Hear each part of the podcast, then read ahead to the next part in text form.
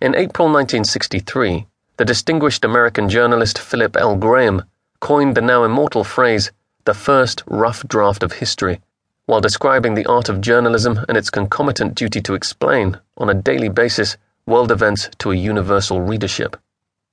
Aptly, the parallels with intelligence reporting could not be more piquant.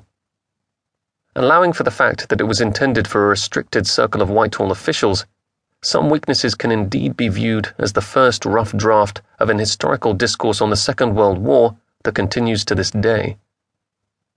Well researched, succinctly written, and persuasively argued, the report appears to have quenched the intellectual curiosity displayed by the JIC and Chiefs of Staff as to the underlying reasons why Hitler and his High Command lost the war in the manner they did.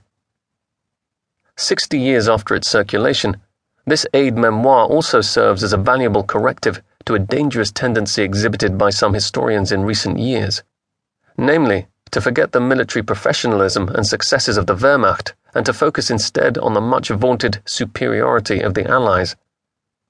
As the High Priest of wartime British intelligence, Victor Cavendish Bentinck, later asserted, the Germans could easily have won the war five times over had the Fuhrer and his commanders not made so many errors of judgment. If nothing else, the publication of some weaknesses will serve to dissuade present and future students of history from underestimating the potency of Hitler's war machine and from forgetting how close it came to winning the war. Yet, as we have seen, the report is far from perfect. Aside from its various omissions and occasional errors, some weaknesses also fails to deliver on one of its central mission statements specifically to serve as a check on the accuracy of JIC papers submitted to the wartime chiefs of staff. From a purely scholastic point of view, this is regrettable inasmuch as to date, no overall assessment of the committee's performance in predicting German strategy exists. This evident lack of self scrutiny on the part of the JIS and JIC may well be construed, in light of recent historical research, as an implicit acknowledgement that Whitehall's central intelligence machine had been less than adept at fathoming the strategic mindset of Hitler and his military advisers.